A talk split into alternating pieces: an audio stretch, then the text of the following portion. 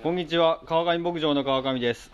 以前から研修生を受け入れしていますが研修生以外の酪農が興味のある方や酪農を従事している方にも僕が思う酪農を伝えていけたらいいなと思い研修生に教えるのも兼ねてノートに音声として残しています。搾乳前の休憩にいつもやっている研修生の質問に答える会話をただ録音しているだけ。このスタイルでやらせていただきます。おはようございます。お願いします。今日は朝ですけどちょっと夕方はお休みということで流軍検定のお勉強をしようかなと思っております。牛軍検定1枚目下段に入ってきました。はい。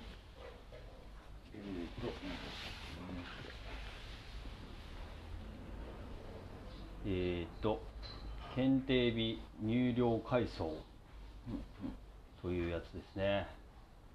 でこの月別分娩予定等数も入っていきましょうかね、はい。で階級階層っていうのはまあ大体どこら辺の階層にいるかなっていうのがパッとグラフにも立ってるし分かると。でえっ、と一番自分の僕が使ってるのはやっぱ比乳曲線ですね。うん、このグラフになる線がどういう推移になっているのかっていうので群の全体を捉えるという感じをやってます。で、まあ、それの階級別に見てもらってその入量別ですねこれが、で下が頭数とか標準入量とか平均入量とかをえっ、と21日以下22日から50日まで100日200日300日以上という分け方をしてグラフ化されてるわけですよ。でこの数字一番上の MAX30.3 って書いてある、これが一番その初産の中で一番ピーク入量でいって一番出た入量が MAX です。で DAY っていうのがそれに至るまでの日数。ほうほうほうほうほう、デイはそのマックスのうん。た叩き出したそうそうそうそうそう時間というはい。平均ですねそれも。これ全部平均です。初産の平均。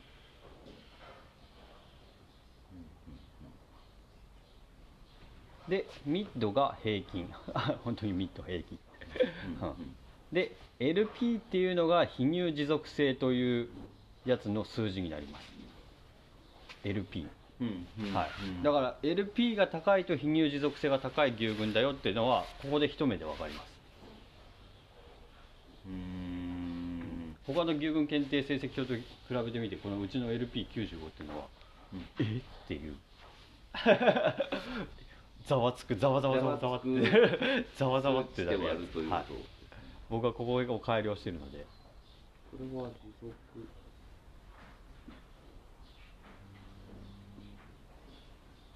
うん。この LP ってうーんはい。なんていうんですかね。はい。その数字を上げようと思ったらはい。どうどうするというかどこを上げる非乳持続性が高い牛うん。をやるのと、うんうん。まあ大体非乳持続性が高い牛っていうのは脂肪が高いと言われているので脂肪率ですねほうほうほうほうほうほう脂肪率が高いと言われている。ので脂肪率を上げると。今ネットメリットっていうんですけど海外のやつでは、はいまあ、そこら辺を上げていくとここの数字が高くなるよという。でも一概に言えないんで乳量とのバランス見ないといけないんで乳量出過ぎちゃってネットメリットも高いみたいな感じになってくると結局非乳曲線があるんだけど、その餌が追いつかないので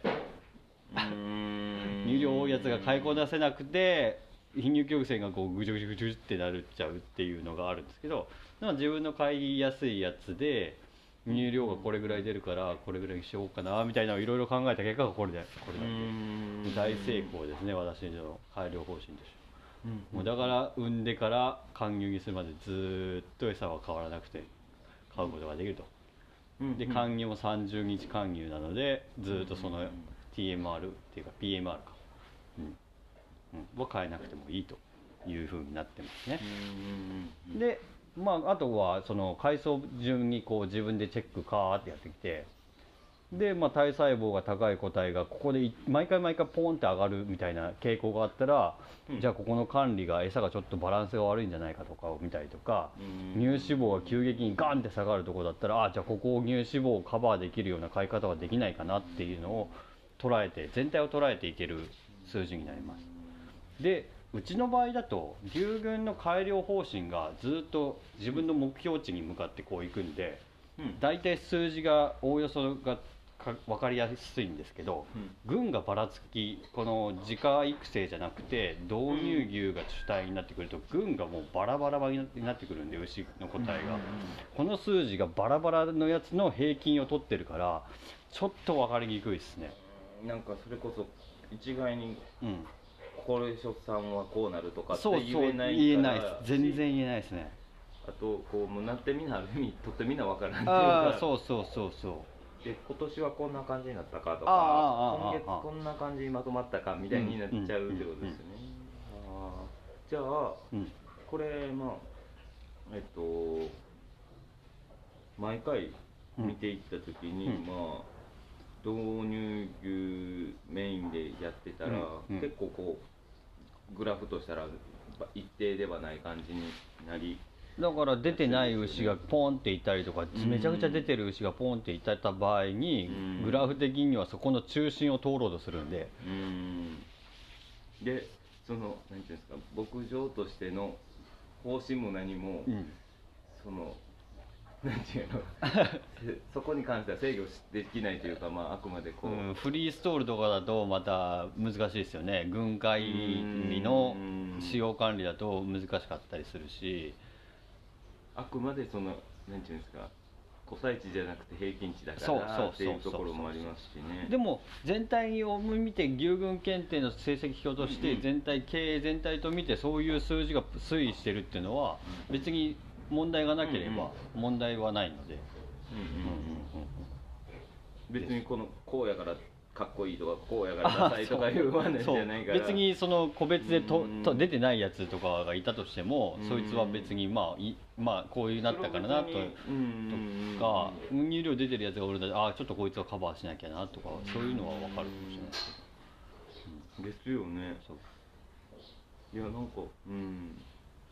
そのね一回ここだけのここで切れ切れたうん。やつを見たことがあったから。はいはいはいはい。なんか、うん、いやなんか普通にこの数字だったり、うん。そのなんだ。頭数が少ないとすっごいこのグラフも変になりますよね。10頭ですよね。10頭とかになってくると、10頭からのバラバラのやつの平均とか取らなくて、うんうんうんそれはうんうん。いやそれこそ同じ釜の飯を食ってる仲間であっても答えがあるのにそれこそ出身地も含めて全然違う親から来たら そら同じ釜の飯食っていくんやけど個体差っていうのは激しくなるからやっぱそういう部分もうーんなんかそんなことないやろうけど、うん。こう素人がねうん。なんかこう見よう見まねで始めていっちゃうと、んん。なんかこういうところってえなんでうちってこうでこなんないああ今年こうなんねやってね 言うたらなっちゃう。だからあのフリーストー北海道のねあのこの前も見せてもらった牛群検定成績表を見てみるとすっごい綺麗な数字だったんですよ。僕もあの、うんうんででフリーストールでロボットなんだけどすっごい綺麗な数字が並んでてうん。でおすごいなって思ったんですけどうん。その時にねで管理とかその牛のやつでそのロボット牛舎になったばっかりだから導入を確実にさされてるんですよね。うんうん導入を確実にされているのにもかかわらずここら辺の数字が綺麗になるってロボットって面白いなって本当に思ったんですよその時、うんうんそうそうフリーストールなのにここの数字が綺麗にバーってなってるっていうのはやっぱ経営努力とかその牛を買う時にあいつがいけるんじゃねえかって導入する時にちゃんとまあ見れる目が。めっちゃに似てそうそうそうそう。そうそうそうを揃えてそうそうそう。揃えてるっていうところがありますよね。すげえなって思ったういうチームにしたいぞっていうああそうそうそうそうそう。そうそうそれはまあ曲線になって現れるというか、うんうんうん。でつなぎ牛舎でここでバラバラバラバラってなっておやおやって回るんだけど2ページ目の乳成分見てみると綺麗にスーっていう数字になってたとしたらおおって思ったりとか。いやでも改めてまあなんていうんですか分かってるつもりではあるというか、うんなんですけど一定のことしてるから、うん。それこそこううちはこう前絞りやってから、えっと、吹いてとか、うん。うんそのそれぞれの順番、うん。で最後に後絞りするとかうんうんしても、なんかそれぞれの牧場のその順番通りにやってるからこそ、うん。このデータとして生きてくるじゃないですか、いや向いてる向いてないじゃないけど、うん。なんか改めてこう一緒のことある意味しないと。そうです。で無理ですね。毎月毎月いろんなことをやったりすると全然データがこう取れなく本当にだからあの改めて、うんなんかこの牛群成績で、うん。これに関してはあのすぐに対処しうん。しなあかんことと、うん。これは1年言うたら同じことして考えようってこととっていうのはなんか、まあ、おみんな教えてもらってるやろうし、うん。知ってるやろうし感覚ではあるやろうけど、なんかどこかそういうのってこう抜けていく気もするから。毎年僕は夏明けの秋に血液プロファイリングをまあここら辺の出雲市ってやってくれるんで前頭血液検査を10月ぐらいにやってでそれでその血液検査を見て1年間の牛群検定成績表を見てうん。で来年の分娩頭数見てうん。どういう作戦でいこうかなってやって餌を決めて冬場春先ぐらいに餌を確定してそれで1年間やってみるっていうのを毎年毎年やってるんでうんうんうんなんか1ヶ月ごととか、うん。その日ごとにうん。変えてもええことと、うん。変えたらそもそものこのデータ取る意味合いを薄めちゃうことになるっていうこともなりますだからどういう人なのかなって考えるのはすごい大事です。うんでなんかある意味せっかくやるんやったらなんかまああのそういう部分、データを薄めない行為もしないと、うんうん。データをほんまに取る意味すらなくなるしそこから得られる情報が間違った情報で踊らされちゃうからなんかそこら辺はあの読み取る能力もやけど、うん。この牛群成績をかの意味をうん。学ぶためにうん。日頃からその何もせえへんわけじゃないけどうん。ねなんかそこら辺もなんか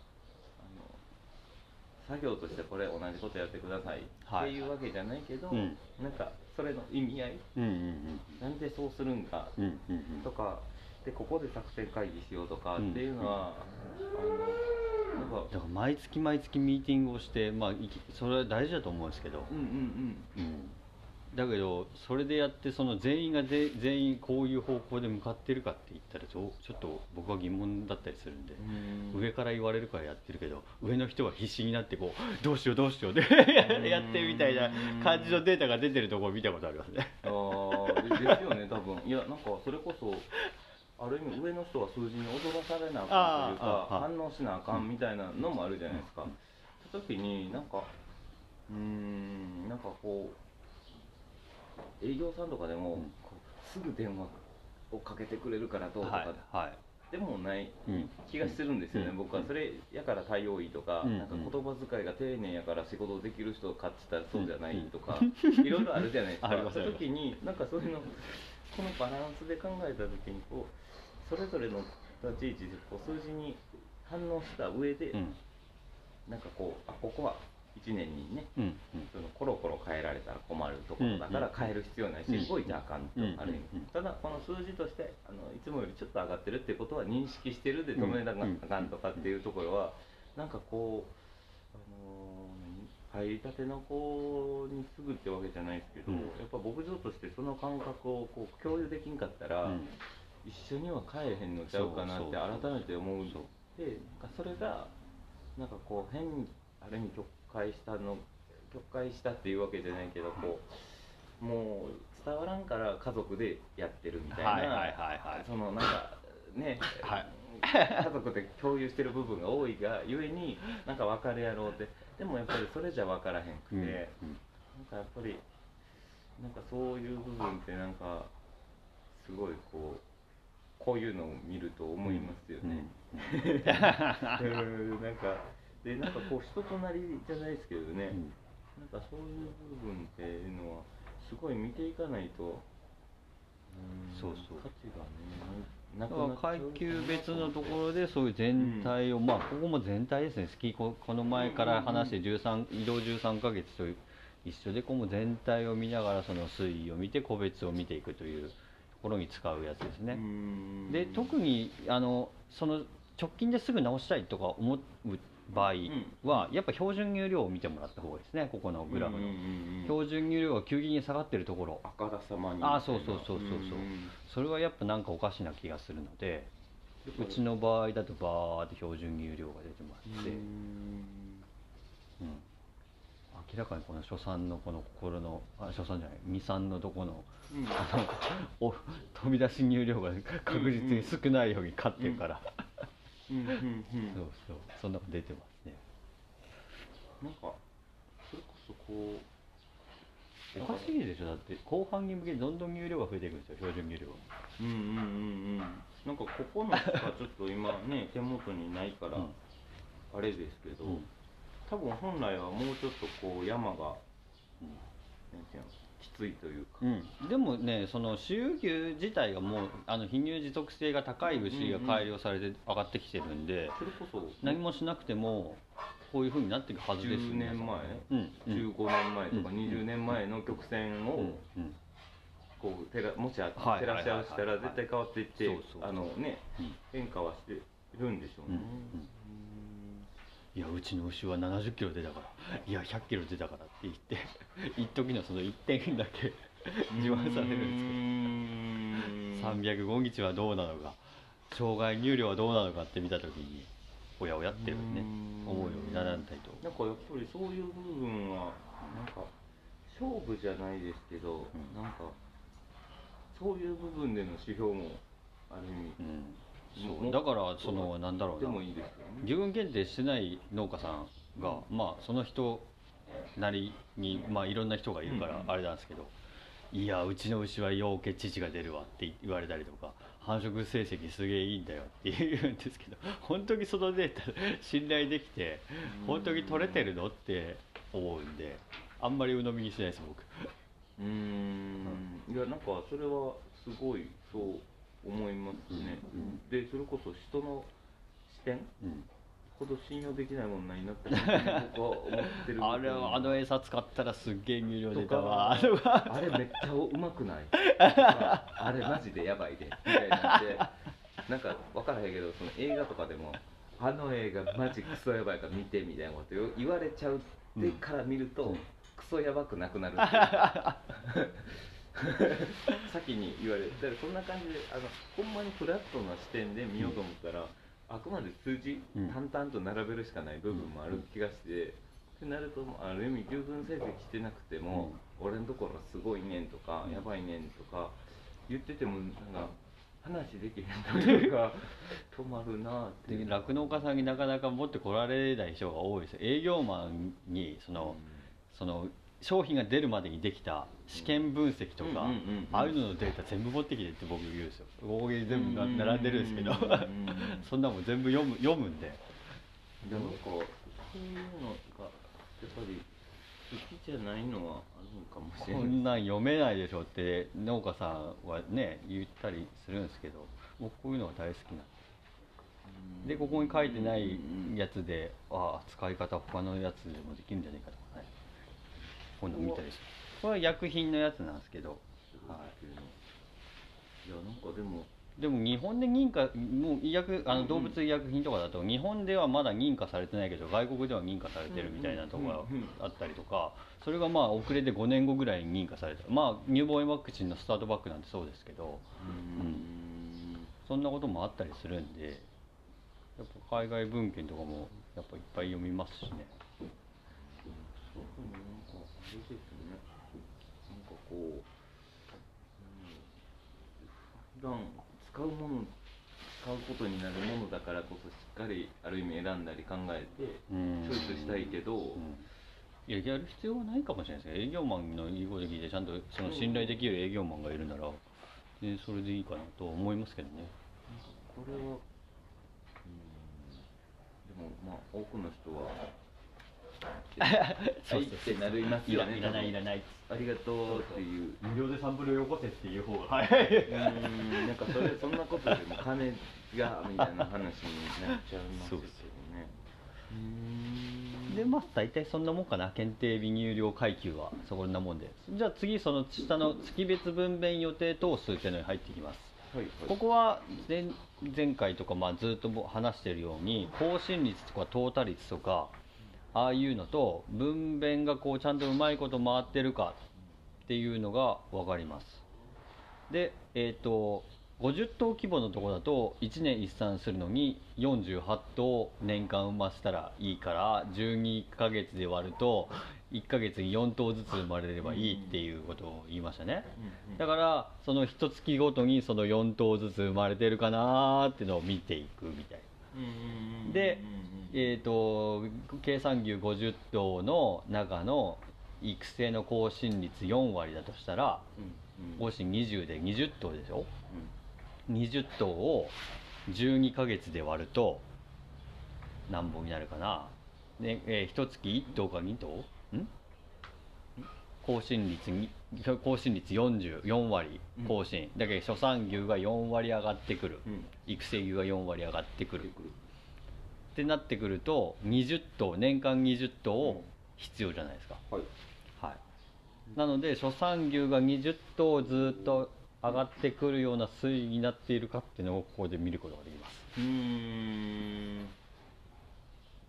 一山があったり谷があったりないように経営がこうずっとうまいことが回っているかなっていうのをなんか見るわけですね。うーんこの11月はなかったのは？11月がないのはその種付けの記録が繁殖ウェブシステムのやつが1ヶ月遅れるのでここに入ってないだけなんで、はい。そうそうそうこれはゼロの時はゼロになるんですか？ゼロの時はゼロになりませんからね。ゼロの時はゼロになりますよああゼロって何回？回空白はい。うんうん恐ろしいなで初産の方も。だからいうん。1頭が1頭2頭1頭2頭1頭2頭とかだとちょうどよくなるかな、うん。うん。うん。うん。うん、20頭なるとするとするうんで大体。とうん。まあ多少のねうん。あれはあるにしてもこうん。うフラットにポポッとしたらまうん。あまあうん。うん。平均というかうん。そのこの牧場で欲しい分というか、うん。ある程度一定量。出せだからここら辺の頭数が少ない時は北海道から導入すればいいかなと。で多くなったところはちょっと売ってもいいかなみたいな。うーん。まあそれこそその全員がねうん。思い通りにいい感じでうん。生きるわけでもないし、オスメスもっていうのがあるのそうそう経営がうまく回るかなというのがここで分かります。だけど繁殖がうまく回ってるかなっていうのもここら辺で分かりまうす基本的にできてるなこれってとはいあの50頭規模のとこはそれぐらいは欲しいよなうんっていうのは、うん。やっぱりその経営としてうん。やっていく上で、うん。それぐらいないと、うん。実際こう普通に生活というかうん。やっていく上で、うん。結構きつい水準うーんとお手本通りのマニュアル通りの数字がそれかなっていう感じですね。あそうそう。うーん。牛上手に飼えば更新率下げれることもできますし、うん、ですね。病気のやつがいなければまた牛も入れなくてもいまあいし、平均値というかまあまあ結局のところの落としどころ的な部分ではあるといううん感じですかね。うーん。やっぱりあの前も言ってたみたいに夏にあんまり夏を超えてからえたいというか、はいはいはい。やっぱ夏は一個のこのや山場とですいうか、ね。もう今全国どこでもね。北海道だろうがもう全然。その時にやっぱり産む時もすごいやっぱ体力使うから夏は本当は避けたいじゃあ避けそうたいですよね。そうそうそううーん。それ一番自分的に思うベストはやっぱりちょっと涼しい時の方がいいんですか？えっ、とね9月も9月分娩も夏場に貫入期を迎えてる牛なんでダメージひどいんですよね、うん。まあ、10月もっていうか9月も暑いから結局なんやかんやで。うん。かといって4月とかってことそんなこと言ってたら半年半年年半年ぐらいうん。もう牛にとって考慮しなきゃいけないんでもうそこはもう仕方ないと思いながらやるしかないんあの違う海外の場所とか含めて、めっちゃしあの式じゃなくて2期ぐらいしかないはいはいはいはいはいはいはい。多はいかったら、はい。その前言ってたイージーうん。何だっけ？シーダーね。シイージーブリード。はい。イージーブリッドみたいな感じで、うん。もうこの時期にもう種つけてそうそうそうそう。はいこの時遊んでもらって、はいはい。まあ、それこそ草も含めはいはいはい。植物のことだったりも含めて、うん。もうこうして、うん。でも暑いし、ん。それでめっちゃ寒なるしうんみたいなんで、うん。こう逆に分けれる部分があるんですけど、うん。日本ってそのもう全部が間の部分はいはいはい。である意味ほんまはっきり四季があるぐらいのね、ところもあって、うん。ってなったらある意味いつでもベストじゃないし いつでもまあなんか結構こう読み合いというか、で毎年こう最高気温が上がったと思ったらなんか、うん。去年より早く3週間早く雪が降りましたみたはいなことあったりなんかなんかこっちの感覚体感と全然違ったりするから、うん。なんかあなんか授かり物的なね あるじゃないですか子供とかもなんか授かり物だからみたいな。はい。はい。な部分もゼロじゃないとは思ゼう。んですよロじゃないですけどでも経営努力でそこをなんとかうね。んそうそうそうそう。いやってなった時にやっぱり理想、うん。理想的には何月ぐらいに、僕はだからえっ、と暑くなる7月までに妊娠牛比率を80%を超えたいと思ってるんで。あ、えー暑い時に貫貫入状態の方が。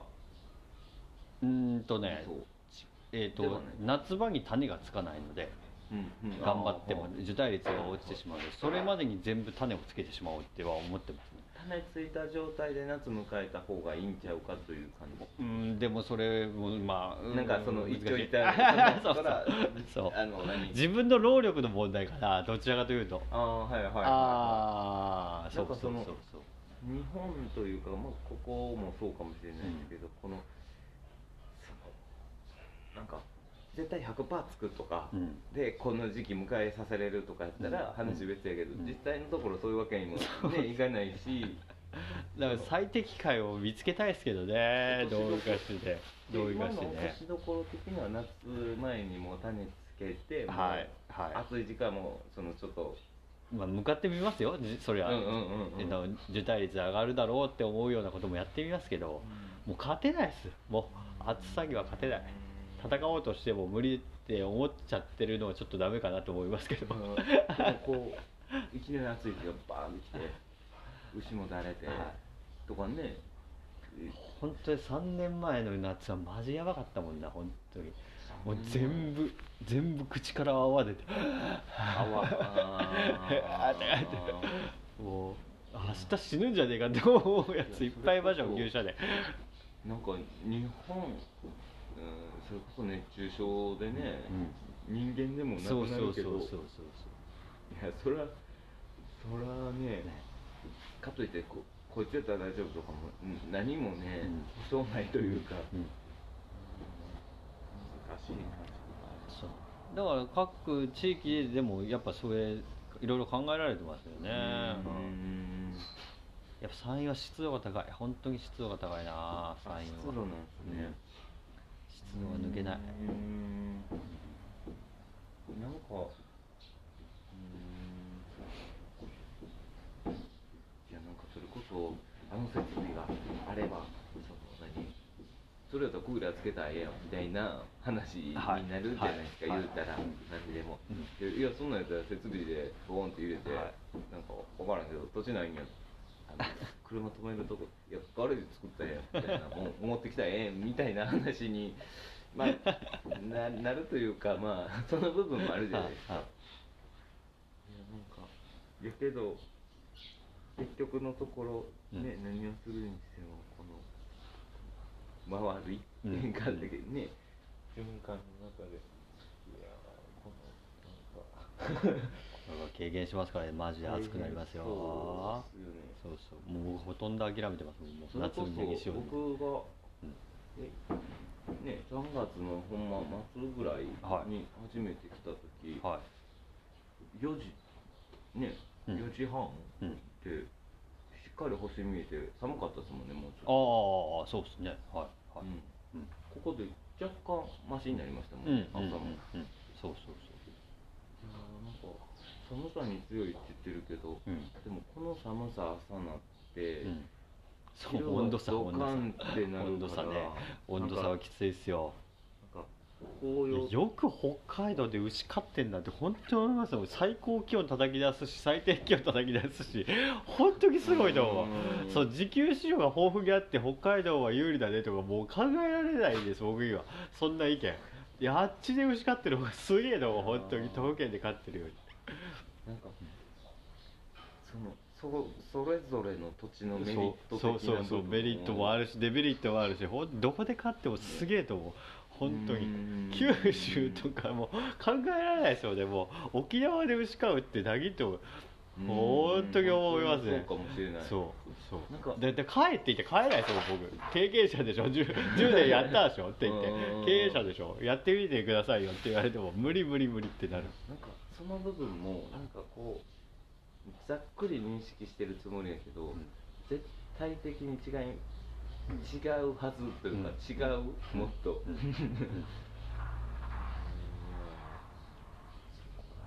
いやでもそういうのもなんかこうあの確かに知っていきたい気はしますよね、そのまあ、九州地方のっつってもいやうちとあっちは全然ちゃうねみたいなそうそうそうそうそうあるあるあるそれその部分を何が違くて、うん。でここの強みは何やねんかうんこうで、うん。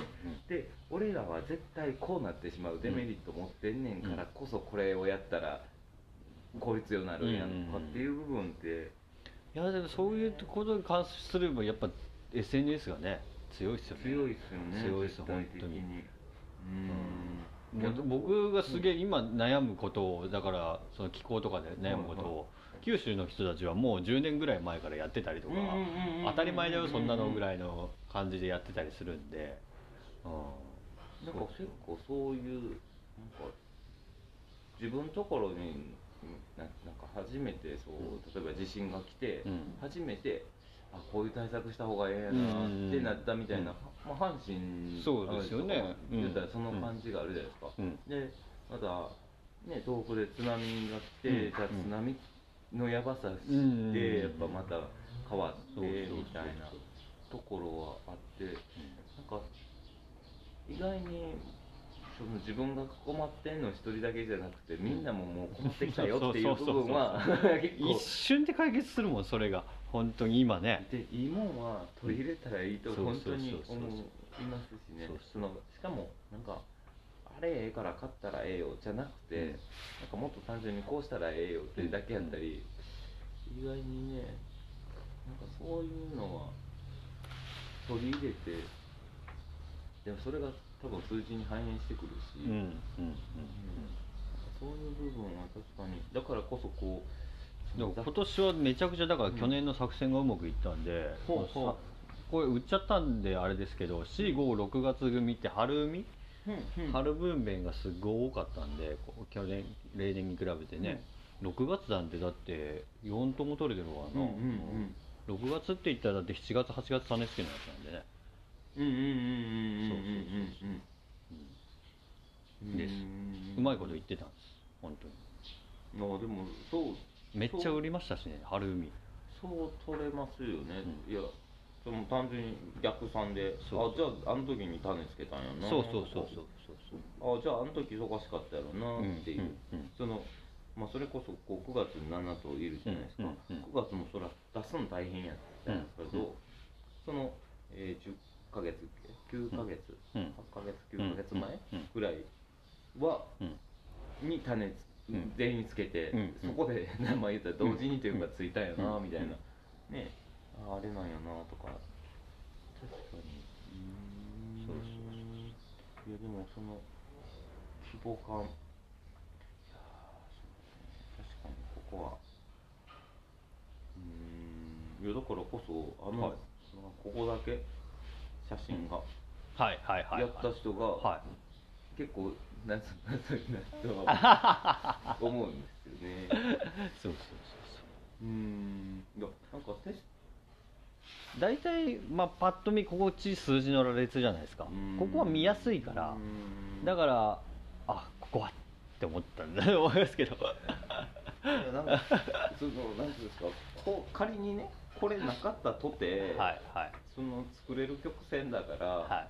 考えたらだからなんかそんなに意味がない気はするというかそう僕もさすがにあの中2の時やったかな。は中2の時にあの数数学のテストって、いはいはい。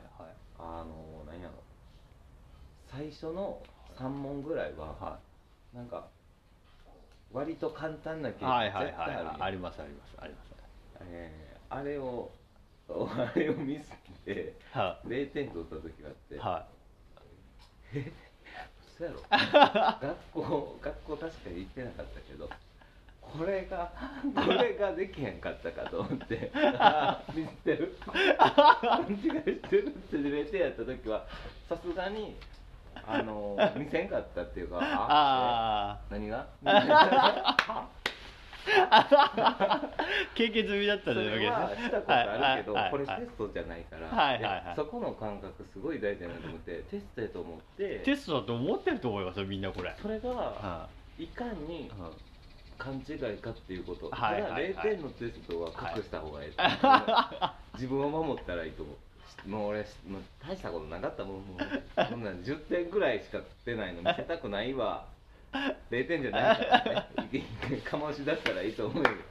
いやもう俺もそんなん10以下ぐらいとかさ無理やから、そんなんもうヘボいやつ見せたくないわみたはいはい70しか取れんかった、うん。うん。は？は？みたい。なことでそれはマジで隠していいけどこれテストじゃなくて、うんなんかあのその感覚がすげえうん。うんあの僕らも含めて教育で受けてきた変な弊害でもあってああのテストと、ーうん。うん、試験結果であったり、うん。データの結果っていうのを、いあ俺責められるんちゃうかと。か、うんうん。これって俺が能力のないことの証明ちゃうかみたいな。うん。いやマジでそう思いたくないし、うん。そこをなんかいい意味で今あこれからの子たちというよりも、うん。今やってる人たちがまずそのマインドって結構強いのかもなと思ったんですよね、うん。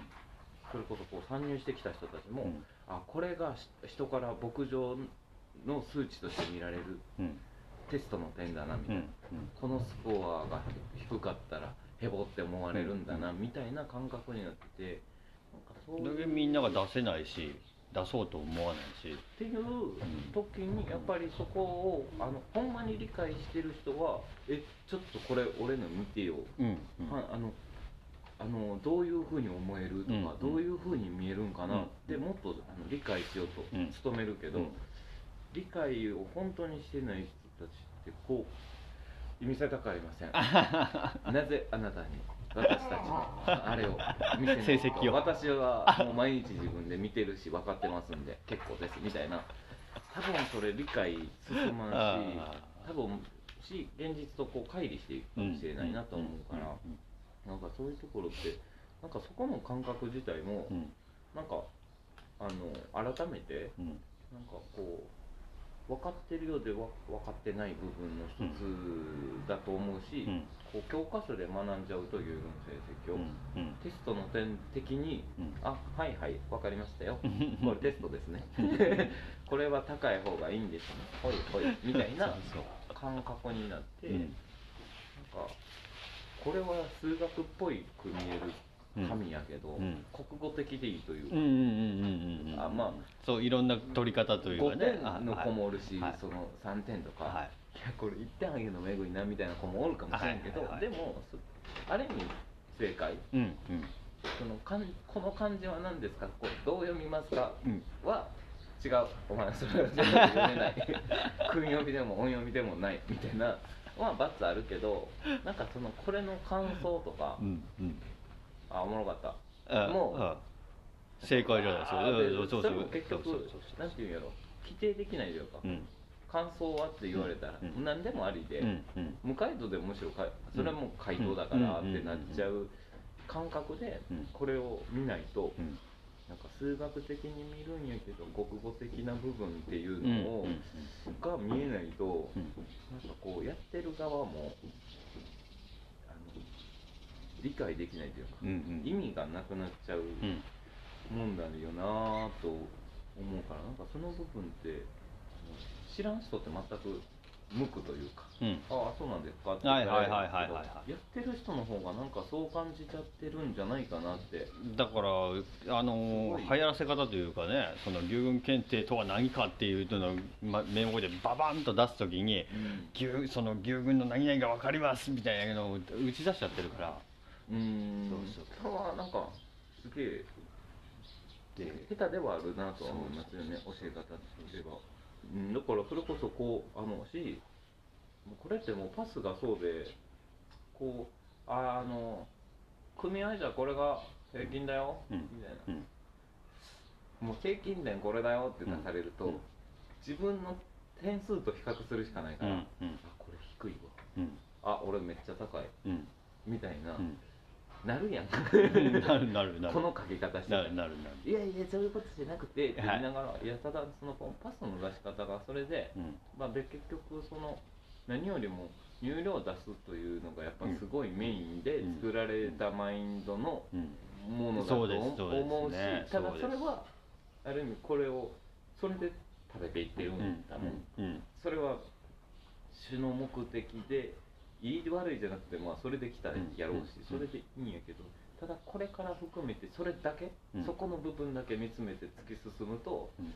なんかい今にこれからに関しては茨の道になるんじゃないかなと 若干思えるそのそれだけを目指すんだったら、うん。なんかそこの部分はとても大事やけどそのね伸ばし方うん。うん。でなんかお前らあいつみたいになるためにはもうグラウンド費編集してこいみたいな。強くなるか？それ。そうそうそう。っていうイメージはそうちょっとこのあのパスの、うん。うん。を感じる側、うん感じるやつが悪いかもしれんけど、でもなんかあこれってそうしちゃうしそう考えるのが普通って思っちゃうしこれをテストの点で、うん。はいお前は C ランク、うんうん。はい、君は S ランクだ、すごい、みんなこいつを目指すんだ、はいはい。みたいなことになっちゃうように読めてしまう部分もあるわな。読めますよ。読めますよ。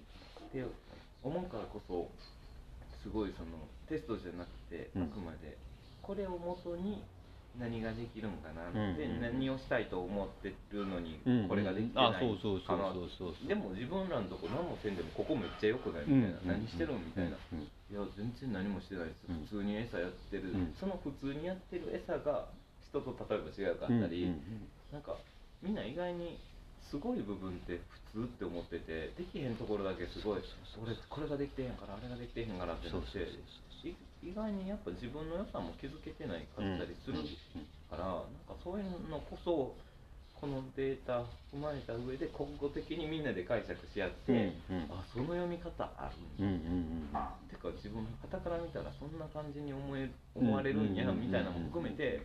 で俺はこう思われたいのになんでこう思われてるのっていう部分も なんかこういうのからこうもっと喋れるはずではあるんですけどね。うんいやだからなんか人のやつやっぱ見見ていくとね、うんうんうん。なんかそういう見方ができるけどこう一社提供というか でおお届けされるとこうテスト感がすごい否めなくなるし、うんうん。なんかそれに関しては受け継ぐ必要のない文化かなと僕はだからこれをその SNS 上でまあ部分的には見せるんですけどこれあ見て終わっていてバーンって出すことはないです。うんうん。いやその見る人が見たらちゃんと分かってくれるんだろうと思いますけど、うんうんうんせ成績表をやって「えー、あんなにこと言ってるのに入量少ねえじゃん」とかうんうがった見方とか、いやもう絶対あはあいうのいやあしかない。僕そこ目指してないしっていう話だし、うんでなんかもうそのだねねそれ全部戦っていっても。そうそう。あのそうそう。寿命もね牛も含めてみんなが寿命をマックスで 絶対はその分かり合えないと思うし、うん。うん。しあのそこで喋って高みに行けるんやったらいいけど、うん。別に関係ないと思うしね そこに関しては。いやた時になんかこうこの牛群成績ではない部分でうん。おしゃべりやったり、交流しないとうん。やっぱいけないなと思う、うん。うん。でなん。かそのうん。自分はこういう方向性で、うん。仮にこういうことだったら、うん。いやなんか改めてそうやなと思ったんがあのうんなんかこうやっぱり人から見てもらったり、うん。自分が取ったアクションが、うん。そのその人よりもうん。正確だなと思ったんが、うん。やっぱそのなんか自分がこう例えば「いいね」したとか、うん。このえこれ買ったとか、うんうん。やっぱそういうデータの方があのなんやろ正しいというかある意味、うん取ったアクションだから、うんうん。であのな何なんかめっちゃが動物牛のこと検索してると、はいはいはいは牛好きやねん俺って言ってて、うん。牛検索してない人っていうん。多分別に牛には興味ないみたいな 捉え方できると思うんですよ、うんこんだけ普及した中で、うん。でやっぱそう思っててでなんか俺ってこれが好きやねんとか、うん。俺ってこういう風な考え方があんねんとかってうん。思ってるやろうけど、うん。その取ったアクションで、うん。もうどういう人かが分かわって いやその本人がどう思ってるかはそれはそれで大事やねんけどその牧場として、でまあ、それこそ一人でやってるというか家族でやってるとしても、うん。うん。なんかそういうどういうアクションを取ってどういうことをしたい人かっていうのはもう見えるもの見えるでしょだから、見えるんですよ。なんかそこのなんかこう自分が思ってる自分と、うん。実際に行われてる自分っていうのを結構ね、うん。自分もし僕がこう経営側だったら、嫌なぐらい出るやろうな。でなんかだから適当に適当に嘘牛飼ってるみたいな人ねあの普通にコミュニケーションだけで話だけでしてみる、でもここだけは数字が綺麗だったりとかするとちょっと感動したりする。うーん。いやなん。かすげえなって思ったりすぞれにるしなん。かやっぱあとけなし合う場所はあん。まり必要なくて、うん。結局だからけなしなんてもういくらでもしよしたくなくてもできるから、でこう褒め合えるところうん。ここの数字やばみたいな、うん。でなんかある意味そう曲解じゃないですけどい一箇所部分だけ今月この数値出てん。うんうんうん。やばない。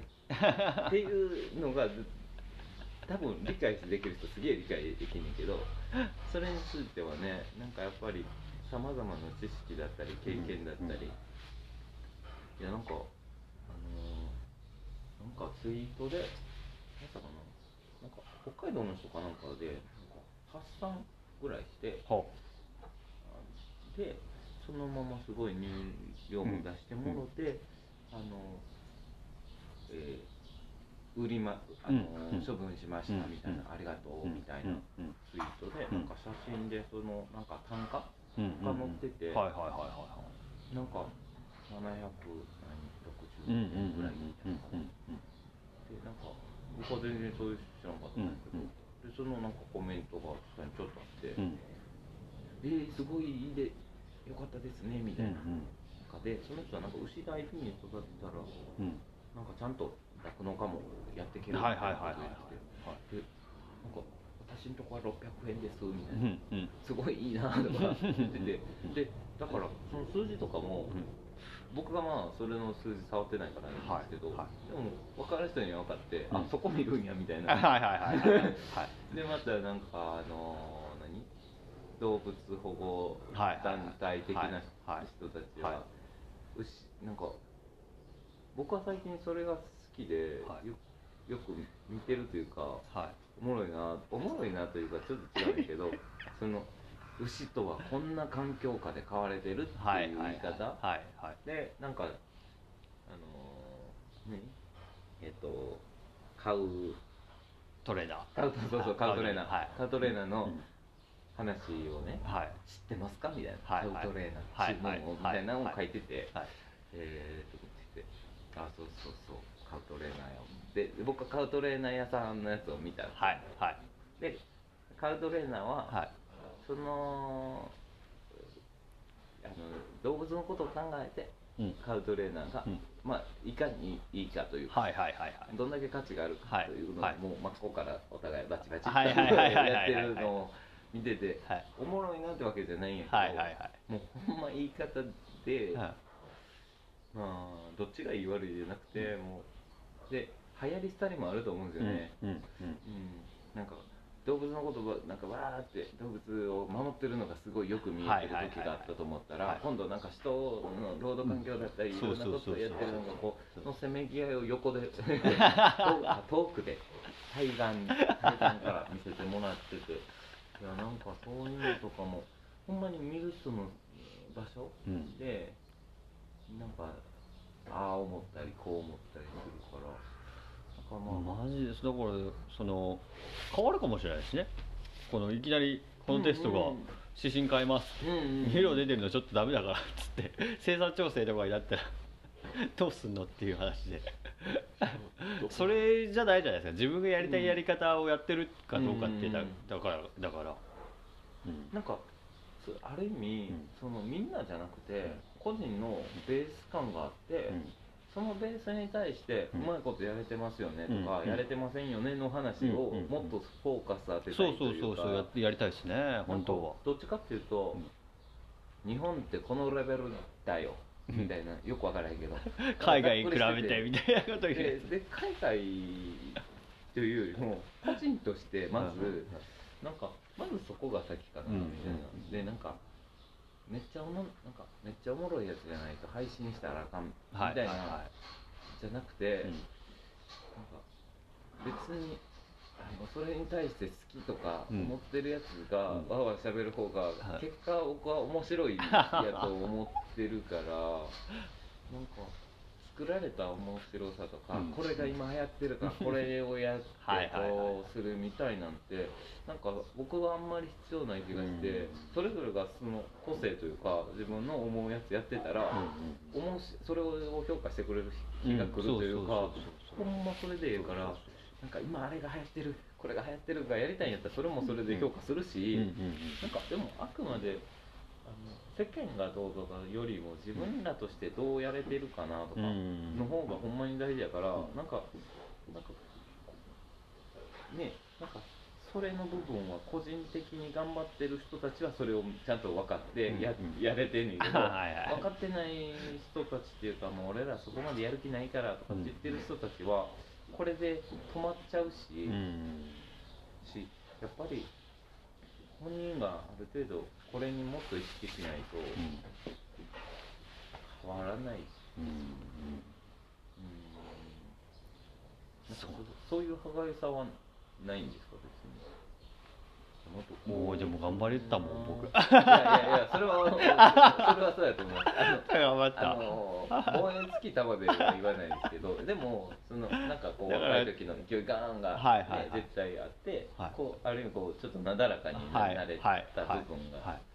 と思うんですけどそれに関してはなんかどこであれが終わ終わったというかまあ他人って変え結局変えれるもん年ですよだけ。だからその年齢的に体が動かなくなってきたとか。うんうんうんそうそうそう。他にやりたいことができちゃったとか。うんうんうんうんうんそうそうそうまあしまあほんまに他人って別に変えれるもんじゃないから、うん。っていうねうん。ただそれもあるそうそう。それもありんますあります。やと思うんですけどでもなんかこれってなんかせっかくやってる人たちも含めて、うん。なんかあの労働環境うんとかうん。いろんなこと含めて、うん。ほんまに楽しく楽しんでうん仕事できてる人ってほんま少ないなと思って、うんなんかそれってこう酪農協会だけじゃなくて他の普通の仕事も含めてね、うん。なんか若い時はすごい楽しめてやるけどみたいな。楽しめて仕事できてる人って少ないからあー。よくに見えるから酪農家はそれこそ熱量がうん見えないみたいなこと言ってたじゃないですか、なんか別に熱量あるし、うん。楽しんでもやってるうんけどうん。酪農家としてうん。ざっくり見た時にはそうは見えないのはやっぱり比率として少ないからやと思うんですよね、そういう人が。でじゃあなぜそうできるのかはいやあいつってああいう性格やからじゃないと思うんですよね。結結局ある意味真似するとこを真似してないだけでなんかその楽しみながら、うん。この仕事でできるんだよっていうのは、うん。なんかこうもっとそういう比率が増えたらうね、ん。本当になんかもっとこういいうん。いい意味でねなんか変わっていく白い面白いことがいっぱい生まれるんかなと思いますけどね。思いますけどね。うん。なんかすごいそこうんは、い。まあ今日はこんな感じかな。ですね。はい。ありがとうございます。じゃあ餌やります。ありがとうございます。はい。えー、と時間になったので今日はここまでです。この配信良かったよって方はサポートそれとおすすめよろしくお願いします質問などはコメントや DM、その他にも Twitter や各 SNS、質問箱もありますので、そちらでお願いします。あと、こんなことが知りたいとか、やってほしいなんてことがあれば募集しています。酪農家の本業に支障が出ない程度に継続して頑張っていければなと思っています。じゃあ、ではこれから削減します。ありがとうございました。